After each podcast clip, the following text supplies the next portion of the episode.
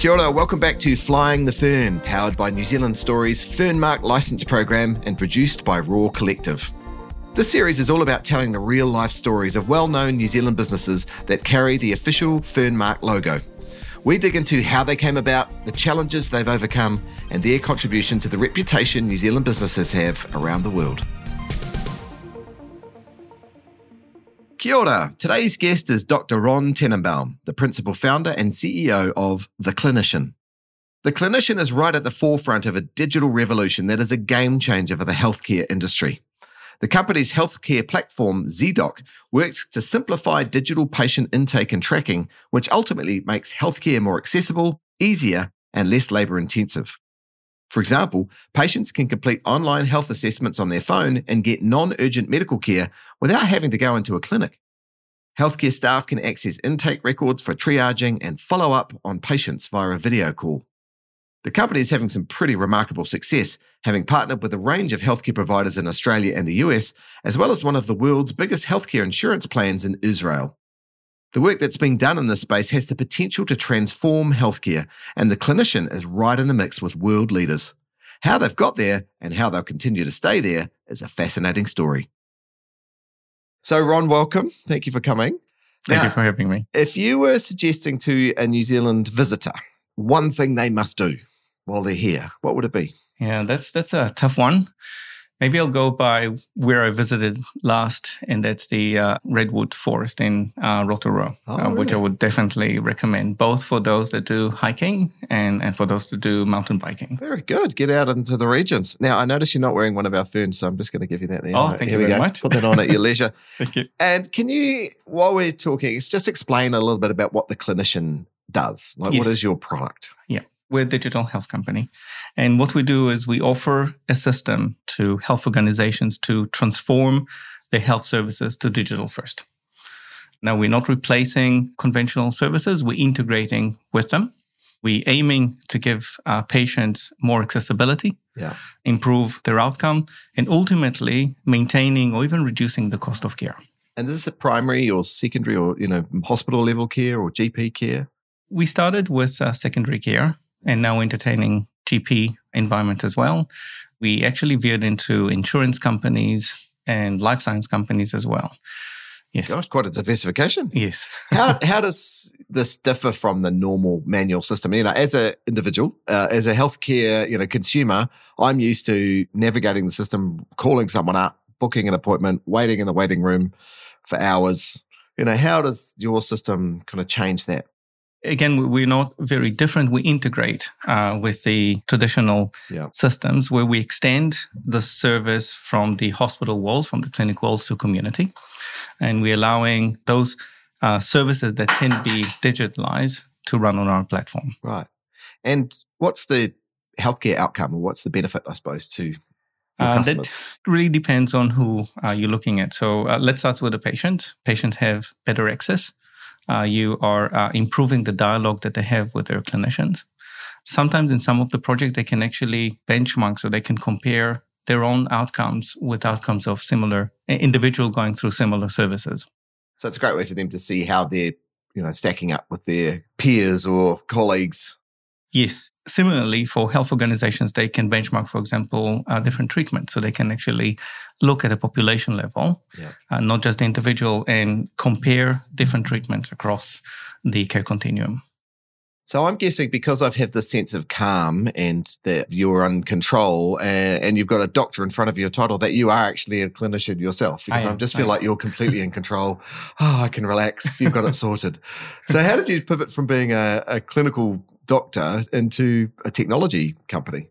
It was a bit unexpected. Uh, I was in the US attending to uh, my clinical work, and I was invited by a friend, a colleague, to come and listen to what was called at the time MedX. That's a week of innovation in healthcare. And it was the first time that I heard about value based healthcare right.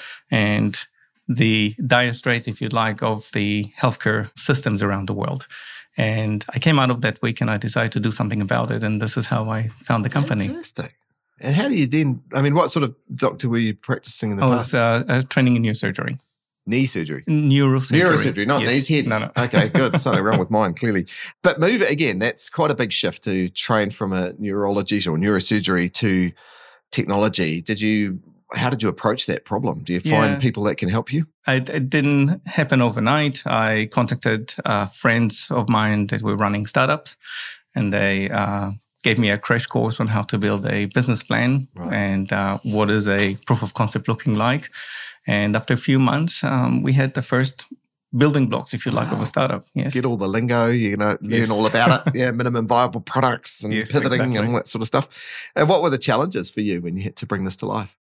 the main challenges were bringing in a innovative solution to a very siloed industry. Yeah. So trying to convince, uh, and it's not only clinicians, but it's the uh, hospital administration, uh, legislation, and other to start using Yeah. digital solution. Because healthcare is kind of unique in that in other sectors, innovation can almost go unfettered. You know, you, if you've got an idea, you just go for it. In the health sector, you've got some very careful and, you know, quite rightly restrictions so that you have to navigate, you know, permissions and authorities and customer privacy issues and all sorts of things. So it's a whole nother layer of complexity. How do you navigate that? because I came from the hospital environment, I was looking at the solution that we were building as a solution that would fit in those uh, standardized and validated, if you like, best practices. So that was the easy part. What I didn't know was how long the procurement process is and how many layers are involved. Ah, In healthcare, there's a, a minimum of five, usually more like six or eight different layers uh, of, of, of people, procurement. permission, procurement. Oh my gosh. And we ended up, uh, for example, in Singapore, doing what is called the bottom up and the top down. Uh, bottom up, talking to uh, clinicians like myself, wanting to shift to using the services, but also top down, speaking to the Ministry of Health to see where in their plans uh, would they fit a solution like ours. Right. And and it's sort of a pincer movement. You're trying to get both sides to agree so that you can speed up the sales process. Correct. Gosh, that I mean, this uh, growing internationally like that is, is a really difficult challenge. How do you partner with organizations, I suppose? Do you think about, you know, your implementation partners or other partners to help you with that? Yes, yes. So in, in Singapore, for example, we partnered with a local company that helped us understand the lay of the land. I would say that that sort of partnership saved us a good two years of trying to learn things ourselves. Wow. And then we cookie cut that uh, model into other uh, markets that we operate in. Right. And how many markets are you, are you now operating in? Can you remember them all? Dep- Depending who's listening right now, um, Right. ab- about five, I would say five where we operate quite intensively. Others, we're just opening them Yeah. up now. And again, opening a new market means passing a whole lot of hurdles and Correct. and being accepted into the healthcare system as a legitimate product, etc. So it's not just as easy as opening a sales branch. It's not. It's not. But uh, I would like to give a big shout out to NZT that helped us with every market that we opened up, uh, both in terms of uh, presenting us, introducing us to beachheads uh, from the market, offering us uh, facilities to have meetings in, Right. uh, assisting us with BD, and, and a lot more. Oh, that's brilliant. Our colleagues there at NZT will be very happy with the shout out. Thank you. How difficult is it, I suppose, to do the sell? So, I'm assuming you've got past the kind of uh, legislative requirements or the policy issues, now you're in actually talking to clinicians. Is there a reluctance sometimes to allow digital interventions or digital medicine, or are they pretty open to it? When we started back in 2015, I would say it was looking at an art. Everyone had his own ideas of what it is. Yeah. Uh, today, the industry is much more mature, particularly after the pandemic. And I'm sort of announcing here that it's uh, finalized. It's not yet, but Yeah. uh, they're a lot more mature and there's a lot more requests to services like ours. Right. Yeah. pe- pe- Suddenly, digital healthcare became the norm, not the exception. It's a norm and there's some mandate as well. Oh, So really? some hospitals have mandated a certain ratio, if you'd like, of services to be delivered digitally to relieve the pressure on the, the pressure. front side. Oh, that's interesting. So, Ron, you took part in the export storyteller workshops. Can you tell me a little bit about what you got out of it? Yes, yes. First of all, I enjoyed participating in the workshop. What we got out, it wasn't just myself, it was the uh, team with me as well, was clarifying what are the four values of New Zealand companies and applying it to our own story. That really helped us to shape uh, the, the way that we are positioning ourselves, particularly outside New Zealand. Did it make you think a bit more about what how your brand shows up and who are your customers and, and that sort of thing? Yes, it has shaped our uh, the way that we position the product, particularly around uh, values such as caring for people, which is very applicable to what we do, the trust uh, that we portray, particularly with the uh, handling of patient data, those two were very important for us. And did you find that in market research useful? Yes, yes. No, I particularly remember a few of the examples of how you can market the same thing using different terminologies, whether it is a, a beach holiday or a coastline holiday. Yeah. Oh, so, yeah. different different ways of saying basically the same thing. Correct. Different yes. purpose. Yes. Fantastic. At one point, I think you were framing is that you are selling to hospitals or clinicians. What's in your name? But now you're also thinking about the end consumer. Yes, yes. To be transparent, we always thought about the end consumer. So patients are at the center of what we do. It is the way that we market. So instead of marketing what are the core value propositions to hospitals, we now market what are the core value propositions to patients, or as we call them, individuals. Fantastic. And how do you get on with the fact that you're uh, a you know, New Zealand business? This is a tech company from New Zealand growing into the world. Do companies and your customers find that interesting, intriguing, or different? People love New Zealand companies. People love the Kiwi character that comes across as uh, friendly, trustworthy, and knowledgeable. Yeah. Uh, yes, we do have some challenges in terms of our geographical position. It, it, takes a long time to travel from New Zealand, but I would say the the uh, benefits outweigh the uh, challenges, if you'd like. Yeah, and you're a Fernmark company, so you use the Fernmark. What do you get out of using that? First of all, it's the validation that we're giving and how we're dealing with the patient data. Yeah. A lot of countries are concerned of where this data is going to end up and what you're going to be doing with it, who has access to it. Coming from New Zealand, considering also the fact that the Privacy Act of New Zealand was the base for the Privacy Act in Singapore. Oh, really? Yeah. Uh, you can sit comfortably and start the conversation post dealing with the privacy problems. They yes, just trust you they as a. see the fern, they know you're from New Zealand. They know, oh, actually, this is this is a country that we trust and people that we trust. Correct.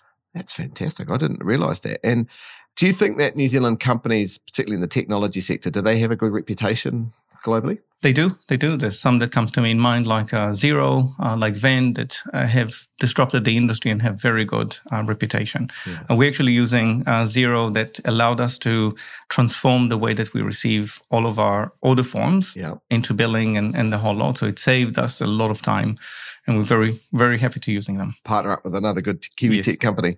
So, what advice have you got for other technology businesses when they're traveling or moving internationally about you know, how they position their, their New Zealandness, as it were? First of all, I, I, would suggest that they prepare for a lot of travels. Yeah. that takes a chunk of your time. Find local partners, build up uh, local teams that you trust. So when you do come and you do spend that very intense week of meetings, you have somebody to leave the uh, follow up work when you leave. One more thing is yes, a lot of, of the communication has moved online, but meeting face to face is still of uh, very high value. Yeah. And particularly in your industry, I imagine, where it's all about the trust. Correct. Fantastic. What's next for the clinician? Where, where are taking this thing? Because it's you're obviously having a lot of fun. You're smiling the entire interview. You must be having a lot of fun with this business. so because of my frustration with the long procurement processes, uh, we decided to redesign how we're offering the service. Yeah. So we're packaging a lot of our uh, what is called digital care pathways. And we're going to be offering them off the shelf, ready for health organizations to consume them without actually meeting us. So moving a bit ah. into the uh, full SaaS model. Ah, so uh, taking yourselves out a little bit of the sales rhythm and allowing people to purchase individually. Correct. More bite sized chunks, I suppose. Yes. And being able to access more markets while we're here in New Zealand. Ah, that sounds very clever. I look forward to seeing the success of the company as it grows over time. My final questions for you.